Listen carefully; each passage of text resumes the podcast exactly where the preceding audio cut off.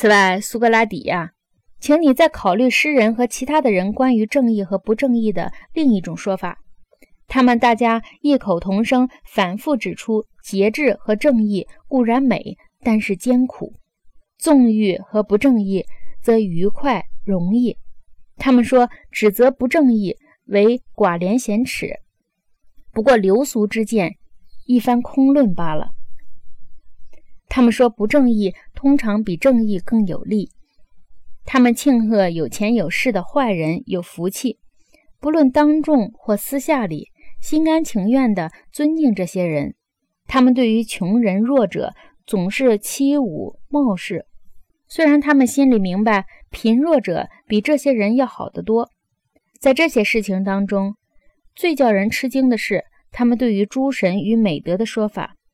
他们说，诸神显然给许多好人以不幸的遭遇和多灾多难的一生，而给许多坏人以种种的幸福。求起祭司和江湖巫人奔走富家之门，游说主人，要他们相信。如果他们或他们的祖先做了孽，用献祭和符咒的方法，他们可以得到诸神的赐福；用月神的赛会能消灾赎罪。如果要伤害敌人，只需要花一点小费，念几道符咒，读几篇咒文，就能驱神役鬼，为他们效力，伤害不论不正义者还是正义者。他们还引用诗篇为此作证。诗里描写了为恶的轻易和恶人的富足，名利多作恶，举步可登城；恶路且平坦，为善苦登攀。以及从善者的路程遥远又多险阻。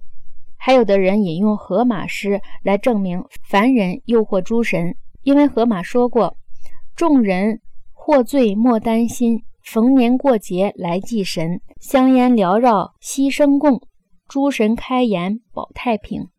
他们发行一大堆莫塞俄斯与俄尔普斯的书籍。据他们说，莫塞俄斯与俄尔普斯是月神和文艺之神的后裔。他们用这些书里规定的仪式祭祀拔除，让国家和私人都相信，如果犯下了罪孽。可以用祭享和赛会为生者赎罪，可以用特有的仪式使死者在阴间得到赦免。谁要是轻忽祭祀享神，那就永世不得超生。